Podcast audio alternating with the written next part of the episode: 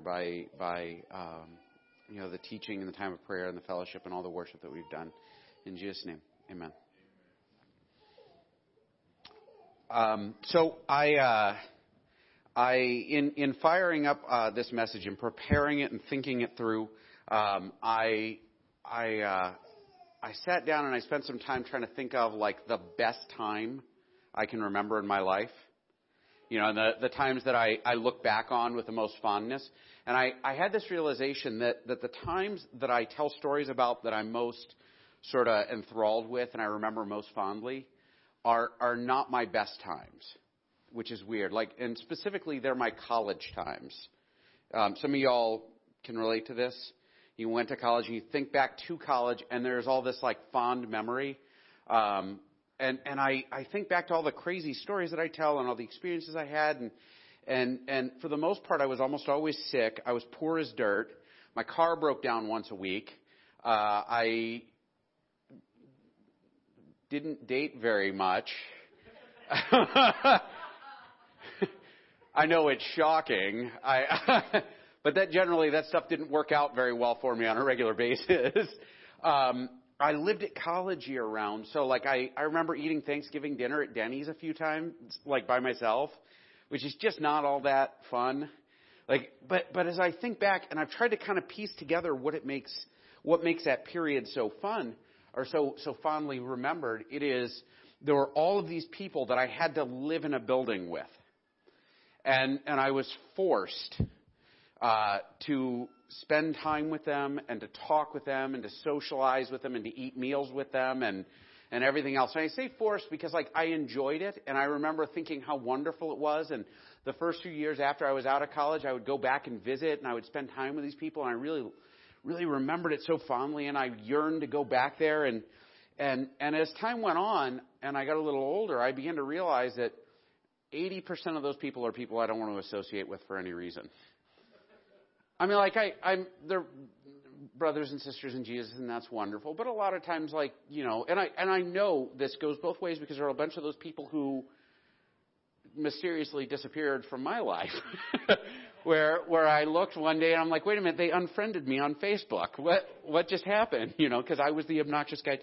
But but the thing with college and the thing with that time is that it is this period of time where all this change is happening, there's all this excitement, all this growth, all this new stuff, but you're sharing your lives very intimately and closely with people. And like so when they have a good day, you know it and you hear about it. When you have a good day, they know it and they hear about it. When your life is a train wreck, guess what? They know, right?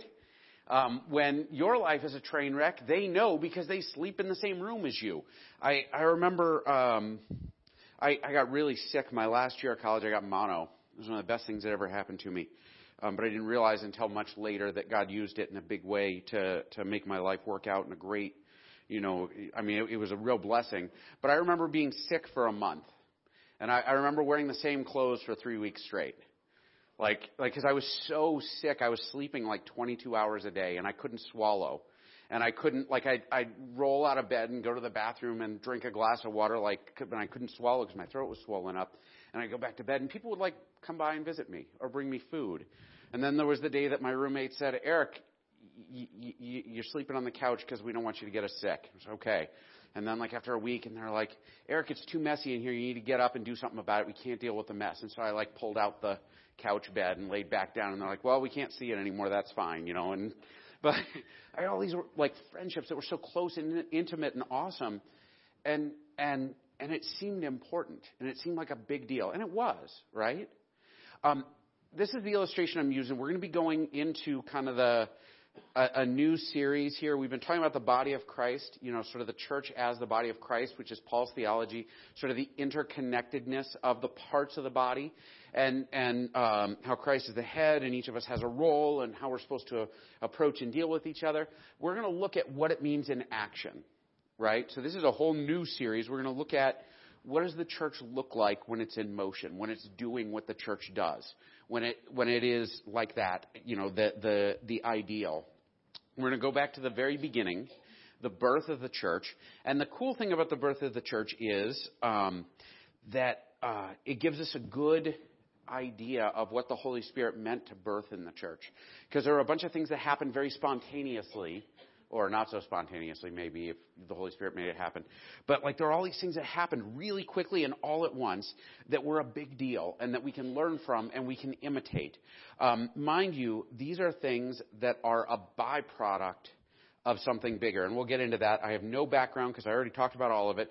We're going to do just a little bit of Acts 2 because I realized I was going to rewrite the whole sermon to do uh, the beginning of Acts 2. And then I realized I was going to spend the next three weeks preaching Acts 2, and I, I didn't want to do that. And so I'm going to paintbrush broadly. This is the, the roller. Got it? This is right after Christ has ascended, right? And the disciples were told, hey, you're going to hang out here in Jerusalem, you'll know when to leave. And so they hang out in Jerusalem, and about 10 days later, there's this thing called Pentecost that happens. Pentecost, um, when the day of Pentecost came, uh, they were all together in one place. Suddenly, a sound like a blowing, like the blowing of a violent wind, came from heaven and filled the whole house where uh, where they were sitting. They saw what seemed to be tongues of fire that separated and came to rest on each of them all of them were filled with the Holy Spirit and began to speak in tongues um, as the Spirit enabled them. And so, really quickly, what happened is um, there is sort of this next step where Christ leaves, and Christ tells them, "Hey, I'm going to send a comforter. I'm going to send another, and He is going to help you out." And this is the day that happens. The Holy Spirit shows up, and the Holy Spirit shows up in this huge, dramatic way with this rushing wind that fills the house and fire and everything else. And these guys are probably in an oh my gosh, what just happened state, and they suddenly begin speaking in languages they don't know. Right? This is, um, I don't want to get into it in depth. Um, maybe another week. Uh, but but so they start speaking in these other languages, and it's a big deal because this is during a festival, and it was during a festival. I believe it was a harvest festival um, when uh, people from all over the Roman Empire were there at the same time. The city of Jerusalem would have quadrupled in size. The people, I mean, just overflowing with pilgrims coming to worship at the temple and offer sacrifices. And so there is a ton of folks there. And this house, I've been in it, which is kind of cool. I can say that. I've been in it. It's been rebuilt. It's got kind of a crusader looking look to it now because it was rebuilt in the Middle Ages. But the floor is still the same. Some of the stones are original. Like it is the house. It is right next to the tomb of King David, by the way. Kind of cool. Um, so right there, this house, it fills up with the Holy Spirit, and there's this moment when they begin speaking in other languages. And God has this awesome plan because He says, now there were staying in Jerusalem God fearing Jews from every nation under heaven. Um, when they heard this sound, a crowd came together in bewilderment because each one heard their own language being spoken. So people from all over the world, speaking literally dozens of languages, show up and they're like, why are these people speaking our language? Have you ever, any of y'all ever visited a foreign country? If you spend a lot of time in a place where nobody speaks the language that you speak, and then you're walking through a crowd and suddenly you hear somebody speaking English, it is exciting, right? oh my gosh, you speak English. Where are you from? You know, um, Jess and I were in Costa Rica for a little while, and we we picked up a hitchhiker, which is dumb. Um, but he it, well, a kind of English. He was Canadian. Um, so, but but it was this exciting thing meeting another person who spoke English, and we drove him. He well, we drove him to where he was going, and it was a very exciting kind of neat thing. He was he was on vacation. Um, so they he they heard their language. It's exciting. Utterly amazed, they asked, "Aren't all these who are speaking Galileans?" Then how is it each of us hears them in our own native language? Parthians, Medes, and Elamites, I'm sorry, my ancient is awful, um, residents of Mesopotamia, Judea, and Cappadocia, uh, Pontus and Asia, uh, Phrygia, Phrygia, my, again, Pamphylia, uh, Egypt, and other parts of Libya near Cyrene, visitors from Rome, both Jews and converts to Judaism, uh, Cretans and Arabs, we hear them declare the wonders of God in our own tongues.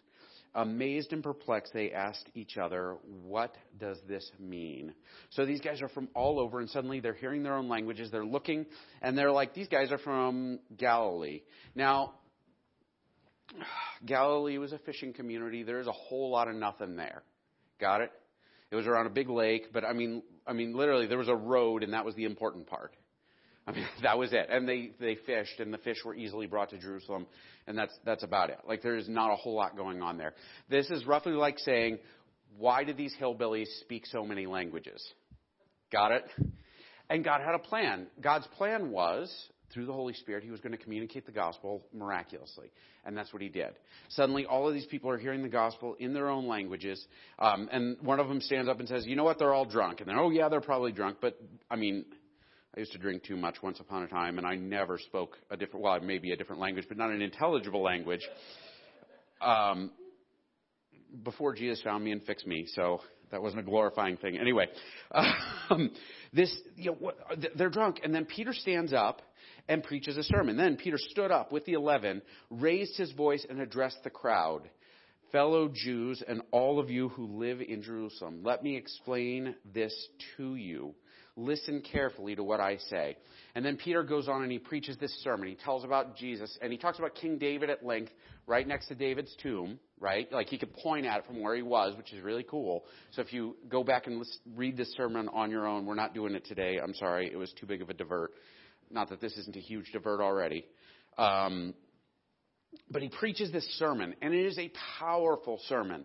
Um, there's about a hundred believers in Jesus, twelve guy or eleven guys in the room here, but there's about a hundred followers of Jesus at this point. The church is tiny, um, and so Peter preaches this sermon. He gets to the end, and he says, or Peter, they said, "What do we need to be saved?" And Peter replied, "Repent and be baptized, every one of you, in the name of Jesus Christ for the forgiveness of sins." By the way, I'm going to hit this real quick. What Peter said to them wasn't be circumcised. It wasn't follow the commandments. It wasn't get right with God and then you're forgiven. It was repent, which means feel shame and guilt and remorse for the things that you've done. Turn around and go the other way. In Hebrew, that is literally what it means. Turn around and go the other way, right? And be baptized, every one of you, in the name of Jesus Christ for the forgiveness of sins. Um, Think about the good news in that. Because, like, this is Jewish folks who carry the weight of the law, which is unattainable. And then God-fearers are Jewish folks who hadn't become Jews yet because they were converts. And they had to do a whole, like, decade long process to become, like, actual Jews. And Peter says, believe, repent, be baptized, and you're saved. That's fantastic. And so these guys are excited about this, and they're excited at the miracle that they're witnessing. Um, and the Holy Spirit's fill, filling them, right? They're knowing I can be forgiven for my sins for this. Like, this is it. This is amazing. And you will receive the gift of the Holy Spirit, which is what we receive when we believe in Christ. We are given the Holy Spirit. He fills all of you who believe in Jesus and are His followers. You can't get away from that. That's an awesome thing. The promises for you and your children and for all who are far off, for all whom the Lord our God will call. Meaning, this promise isn't just for the insiders, it's for people who find themselves far away from God, which is awesome, right? Why am I going over all of this? Because if you're going to understand the church, if you're going to understand the body of Christ and what it's supposed to do, you don't understand it in a vacuum, right? Um, the reality is the body of Christ is people who are far off and called in.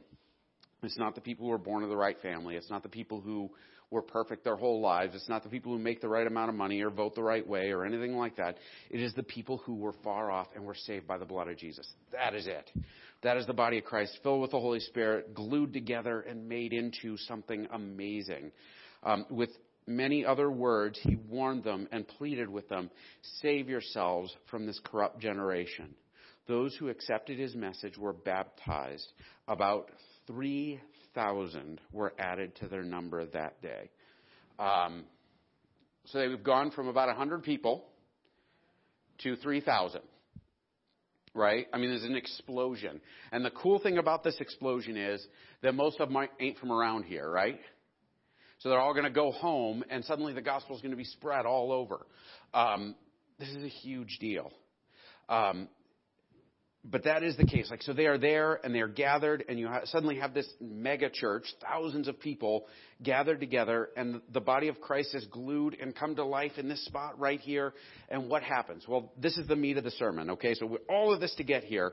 Um, but the important thing to note for this first half, point one. Oh my gosh, it took him 12 minutes to get to point one. Um, the important thing to understand the Holy Spirit made it happen, right? When I talk about college, and I love college, we lived together and associated with each other and hung out and played cards and listened to music and screwed around and everything else because we lived in the same building together. And because we found some commonality and that forced proximity made it happen and it was awesome. The church experiences community and experiences unity and experiences life together because God the Holy Spirit infests us and makes us one and draws us into community and what like makes us desire to spend time together. Um, some of you might be sitting there and saying, "I don't really like being in crowds of people that much. I'm an introvert." Sorry, you're all going to. No, I'm kidding. Just because you're introverted doesn't mean you don't have community. I don't know anybody who is so introverted that they don't want to talk to folks. Is that about right? I don't want to have anybody in my life. I'd like to sit in my room alone all day, every day for the rest of my life. Nobody is like that. I mean, there are people like that. They become, you know, hermits and stuff like that. Um, comic book fans and, um, but the, the, the bulk of people, like community is a part of what we're designed for. And part of what makes the church community work is the Holy Spirit in us and Christ having redeemed us and us all being glued together in that. That's why I started there. This is a big chunk of what we talked about in the past few weeks. Um, so, they devoted themselves to the apostles' teaching and to fellowship and to the breaking of bread and to prayer. Four things, right? Um, they devoted themselves. The word devoted means that they were constantly engaging in this, or they pursued after it, or this became like priority to them. It does not say that they wanted to do these things necessarily. I'm sure that some of them did, right? But there's a difference. Sometimes we get confused. We say, I want to do this, I don't want to do it um, want or emotion or what have you doesn't direct our spiritual life. Does that make sense? I I rarely there are a lot of things I don't want to do, but I do because they help me grow spiritually. There are a lot of things I do because like I know this is what God wants me to do, and ultimately I grow through it. Um, forgiving people. Anybody love forgiving people? Anybody love repenting, like confessing your sins to somebody that you've wronged and, and confessing and, and, you know, please forgive me. I'm so sorry. I'm a terrible person. I did these things wrong and I'm the worst guy ever. I am so sorry. Or going to somebody you've been arguing with for a week or two and saying, I was wrong. Like, I, I, this is the wrong thing I've done. Anybody feel good about that? There's like two of you. And I'm not one of them. I'm raising my hand to point out that you should be raising your hand. I, my hand is not up. Um, the reality is those things help us grow. I think that this devoted themselves, some of it was things that they loved. I think some of it was this, this helps. This is how we grow. To the apostles' teaching, meaning they learned, they studied, they spent time with guys who knew Jesus directly, and they heard. Um, I read a great list that summarized this. Uh, the things they probably were taught, if you like sort of sluice out teachings from the book of Acts and from the Gospels. The nature of salvation. What does salvation look like? How does it work? How are we saved? Uh, the person and work of Christ. Like, if we're going to know Christ, we actually probably ought to know something about him. Does that make sense? Um, it's easy to remember in college, I met this girl, uh, and I, I, I met her briefly, and she was in a bunch of the same classes as me, but I was way too shy to talk to her. And so I started trying to figure out what she was like. And like by the end of several months, I had this whole like thing figured about who she was. And then I had a conversation with her and I was completely wrong. and she was a lot less interesting than I thought she would be. Um, it is easy to turn Jesus into someone he isn't, right? We imagine, well, Jesus, you know, this and Jesus that and Jesus. I mean, coming to know Jesus intimately is a big deal. And so knowing the person and work of Christ, knowing Jesus' commands like turn the other cheek, forgiving others, etc. Like these are huge. Um, and like other fe- features of the Christian life or other commands. Like this is what they were probably learning. And we as brothers and sisters in Christ, part of what we do, we gather and we hear the gospel preached. Ideally, we spend time together like talking about Jesus. So like we grow and we read and we study and we do this. Um, interestingly enough, throughout the Gospels, throughout the excuse me, throughout the New Testament, we never see major components of the Christian life referred to, or we rarely see major components of the Christian life referred to in the singular. It's always in the plural. You know why? Because we were meant to be in community with each other. We were meant to share our lives together. We were meant to like pray together. When I fall on my face and my life falls apart, I'm meant to have a couple of guys I can talk to, right? When I'm depressed, I'm meant to have a couple of people I can connect to and say, you know what, I feel like junk today. Um, this is a part of who we're meant to be. Um, this is a part of how we're designed. And people are designed that way. We are designed to be in fellowship with each other. Even if it's just with one person or two people, like we're designed to have connection. This is how we're made. Um, and people hunger for this. We live in a time when people like desire this desperately and they don't have it. Um, so the apostles' teaching and fellowship. The word fellowship um, generally is used in the New Testament to refer to intimacy or a sharing of life, right? Some of y'all have folks like that in your lives, right? I every Monday, most Mondays, not every Monday, I have a group of folks from this church and some other folks who come to my house and we play board games or cards or whatever. And that started with playing board games with a smaller group of those people, which started with watching movies with Michael on Monday nights, like three years ago. um, this is kind of the idea here. I Stephanie has a knack for this. She's one of those people that brings people into her house, right? Um, I'm going to pick on you guys. The Merrills, we used to, last year in the fall, we went out to dinner with them to the Grand Union. And it was like one of the best things. I loved it so much. It was so much fun. Um, this is fellowship, right? It is spending time with other believers. It is being in community. It is sharing, like in community, the, you know, in fellowship, who Christ is. And it's part of how we're designed. It feeds us spiritually. Uh, C.S. Lewis, one of the coolest things I've ever read from him, and I've used it a bunch of times, I'm not sure if I've used it here, was talking to another guy, and the guy asked him, Well, do I have to go to church to be a believer? And, and he says, Well, no. And he takes the fire tongs, he reaches into the fire, and he grabs a coal, and he takes it out and he drops it on the hearth, and then he start talking again. And, and he says, What does that coal look like? He said, Well, it's red hot. It's been in the fire and they, they move on. And about 20 minutes later, he turns. He says, What does the coal look like now? What does it look like after 20 minutes? It ain't red hot anymore, right? It's got a cooling effect because it's away from the heat of the rest of the fire. Part of how we are designed as believers is to sharpen and challenge and push and like grow together. The more isolated we become, the easier it is to do stupid things. It's true, right? The worst sins we commit are sins that we commit alone or where nobody knows what we're doing. And they're not things that we put out there, we hide them. Right? We don't, we don't advertise it, we, we bury it. Um, there's a joke on the internet uh, you see a lot. You know, if I die, delete my browser history so nobody knows where I've been. You know why that is? It's because people sin anonymously, and even after they're dead, they don't want anybody to see it. Right? We sin anonymously. It's the truth. Fellowship keeps that from happening.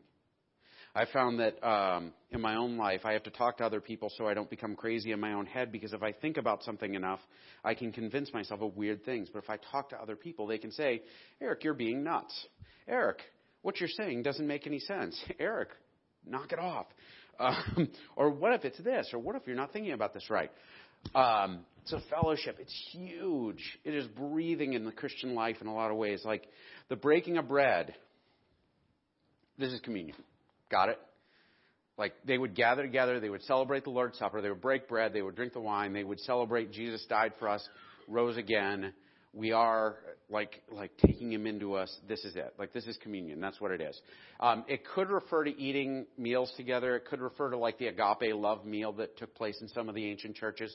Um, but the reason I'm saying this is, look at this list: teaching, fellowship, breaking bread and prayer. They're all like these hugely spiritual things.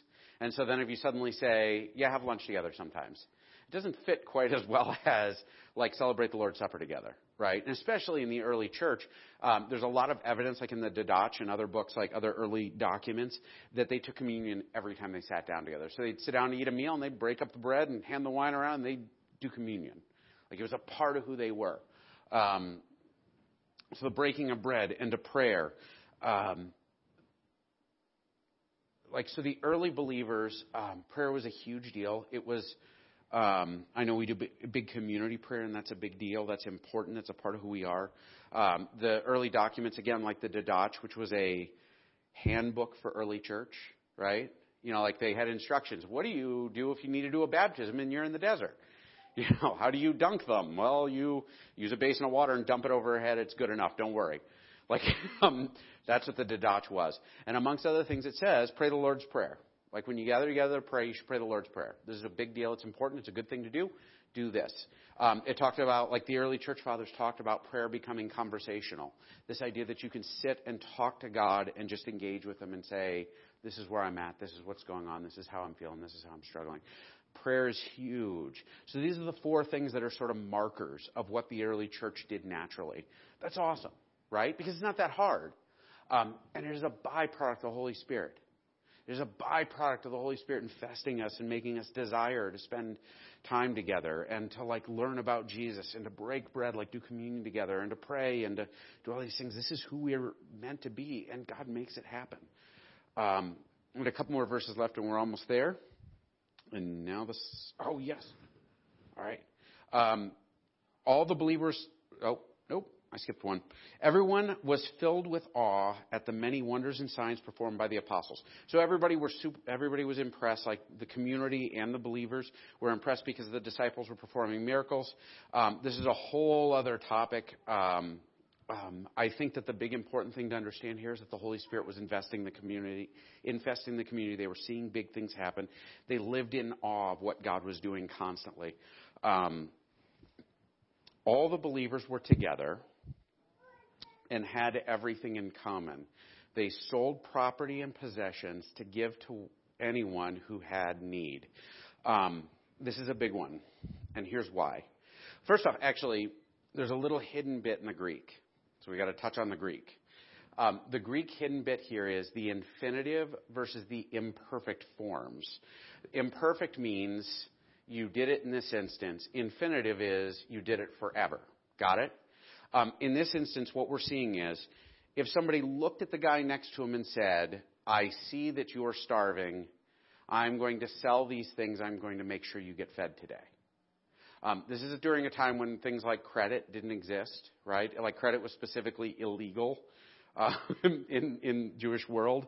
Like you you did not borrow money against interest. It didn't happen. Like it was illegal. And so like very few people accumulated money. Most people lived hand to mouth. You were a subsistence economy. People starved to death. It was a very common thing. Like the whole thing, I was naked and you clothed me. Like it was possible to end up with no clothing. And there wasn't so much you could run to the Goodwill and shoplift some. Like it just, you know, like it, it just wasn't common. Um, I mean, people throw away clothes now, right? I constantly have a bag of stuff like where I'm like, well, that doesn't fit right anymore, and that's kind of out of style, and I'll give that stuff away. People didn't do that. And so in this time, um, the idea that somebody would see the guy next to him in need and get rid of what he has in order to help him out is a big deal. Um, we'll probably talk about this a little more in coming weeks. Um, I, I, there's a whole thing about Ananias and Sapphira that's a fun conversation, but we're not going to do that today. Um, the big important thing is they looked at each other and they took care of each other. Um, I've seen examples of this around here. I've seen where somebody has a problem with a combine and then the neighbors all show up and, and help them out, right? Or somebody gets sick and people put in time on the farm to help them out. I've seen where, you know, actually in my own life, I've needed a truck and people have loaned them to me willingly, which is awesome because I wouldn't trust my driving. Um, um, or or where folks will say, well, hey, I'll watch your kids. You go do what you need to do. Or hey, um, you know, I, I, I whatever. Like there are all of these ways that we hold things in common. We take care of each other. This is central to what it means to be the church. Like the body of Christ in action takes care of itself. Uh, last passage. Every day, every day they continued to meet together in the temple courts. Now, the reason I'm drawing this out, like I'm going to take a quick second, is in Jerusalem. They gathered in the temple courts. Um, this tells us that they didn't consider themselves not to be Jewish anymore, right?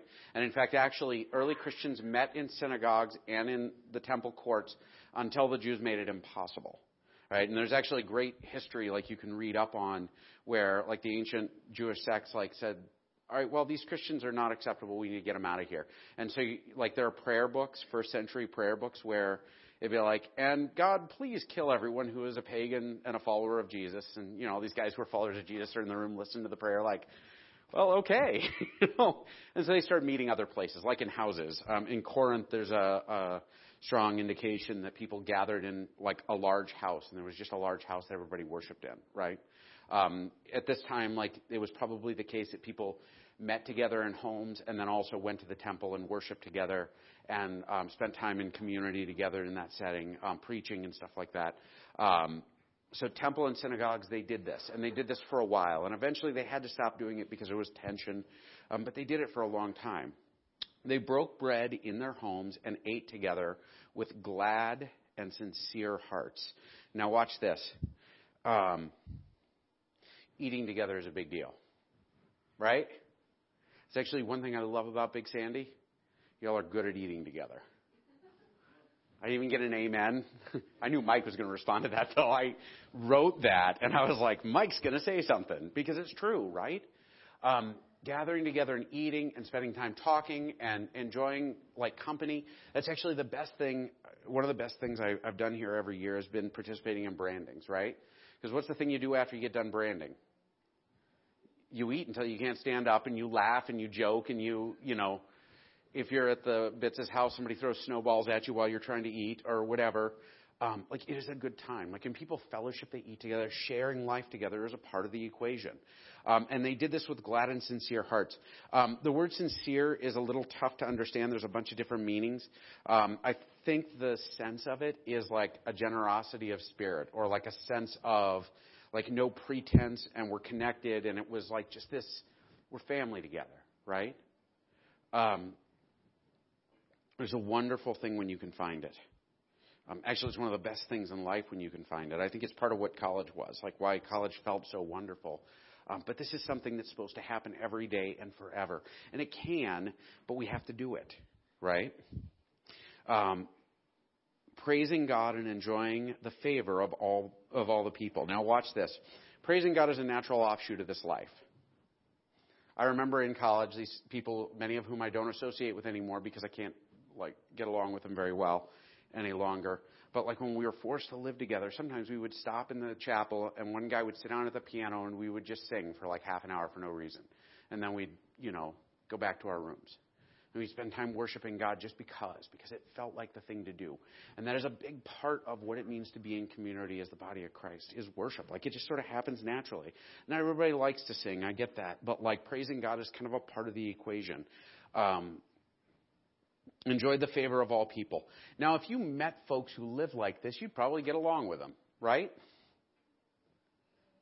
Um, I think the early Christians, amongst the majority of the population, were not disliked. Eventually, persecution came, but I think initially this worked out really well, and people were like, I want whatever it is these guys have.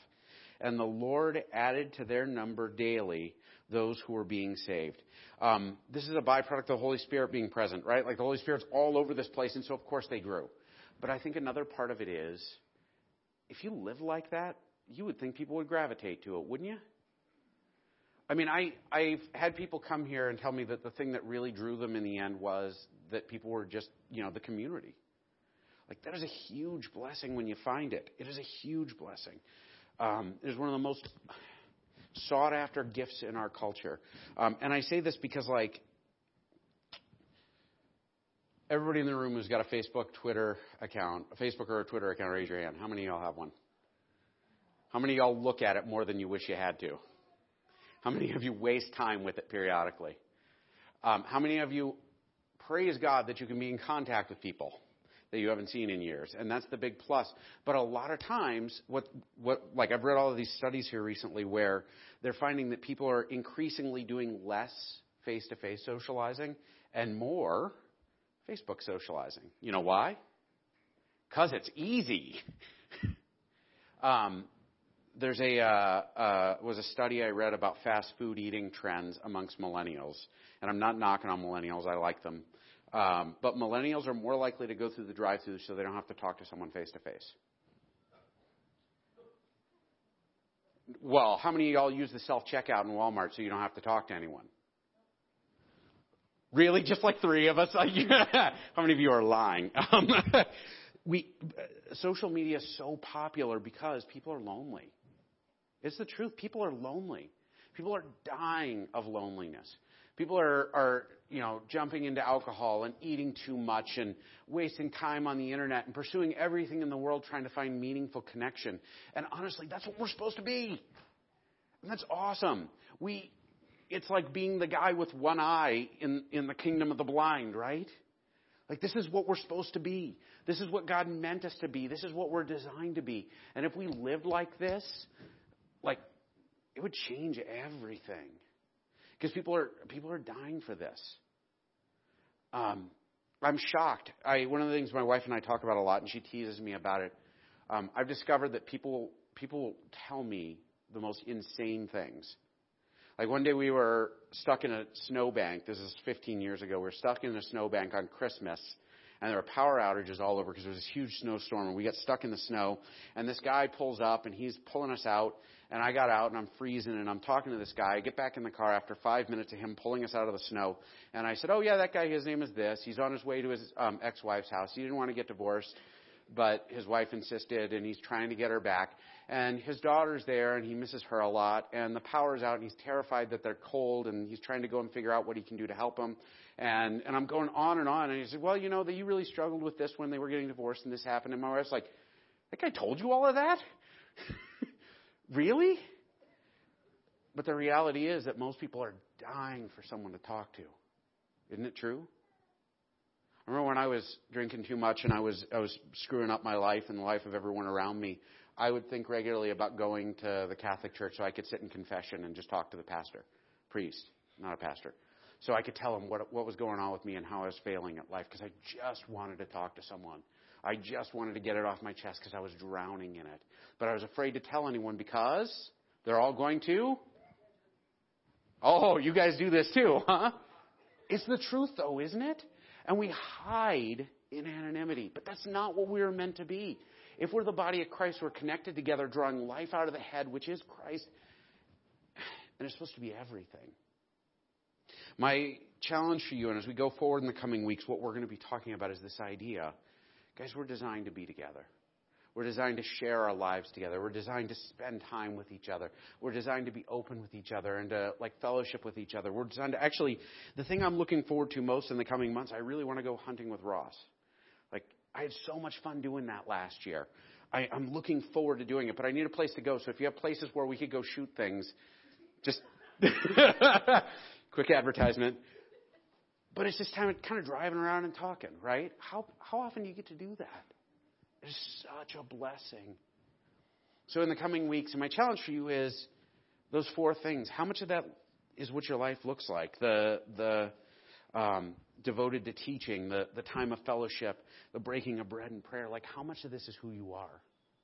Like, how much of this reflects in who you are in relation to the church? And, like, like if you think there should be more, come talk to me.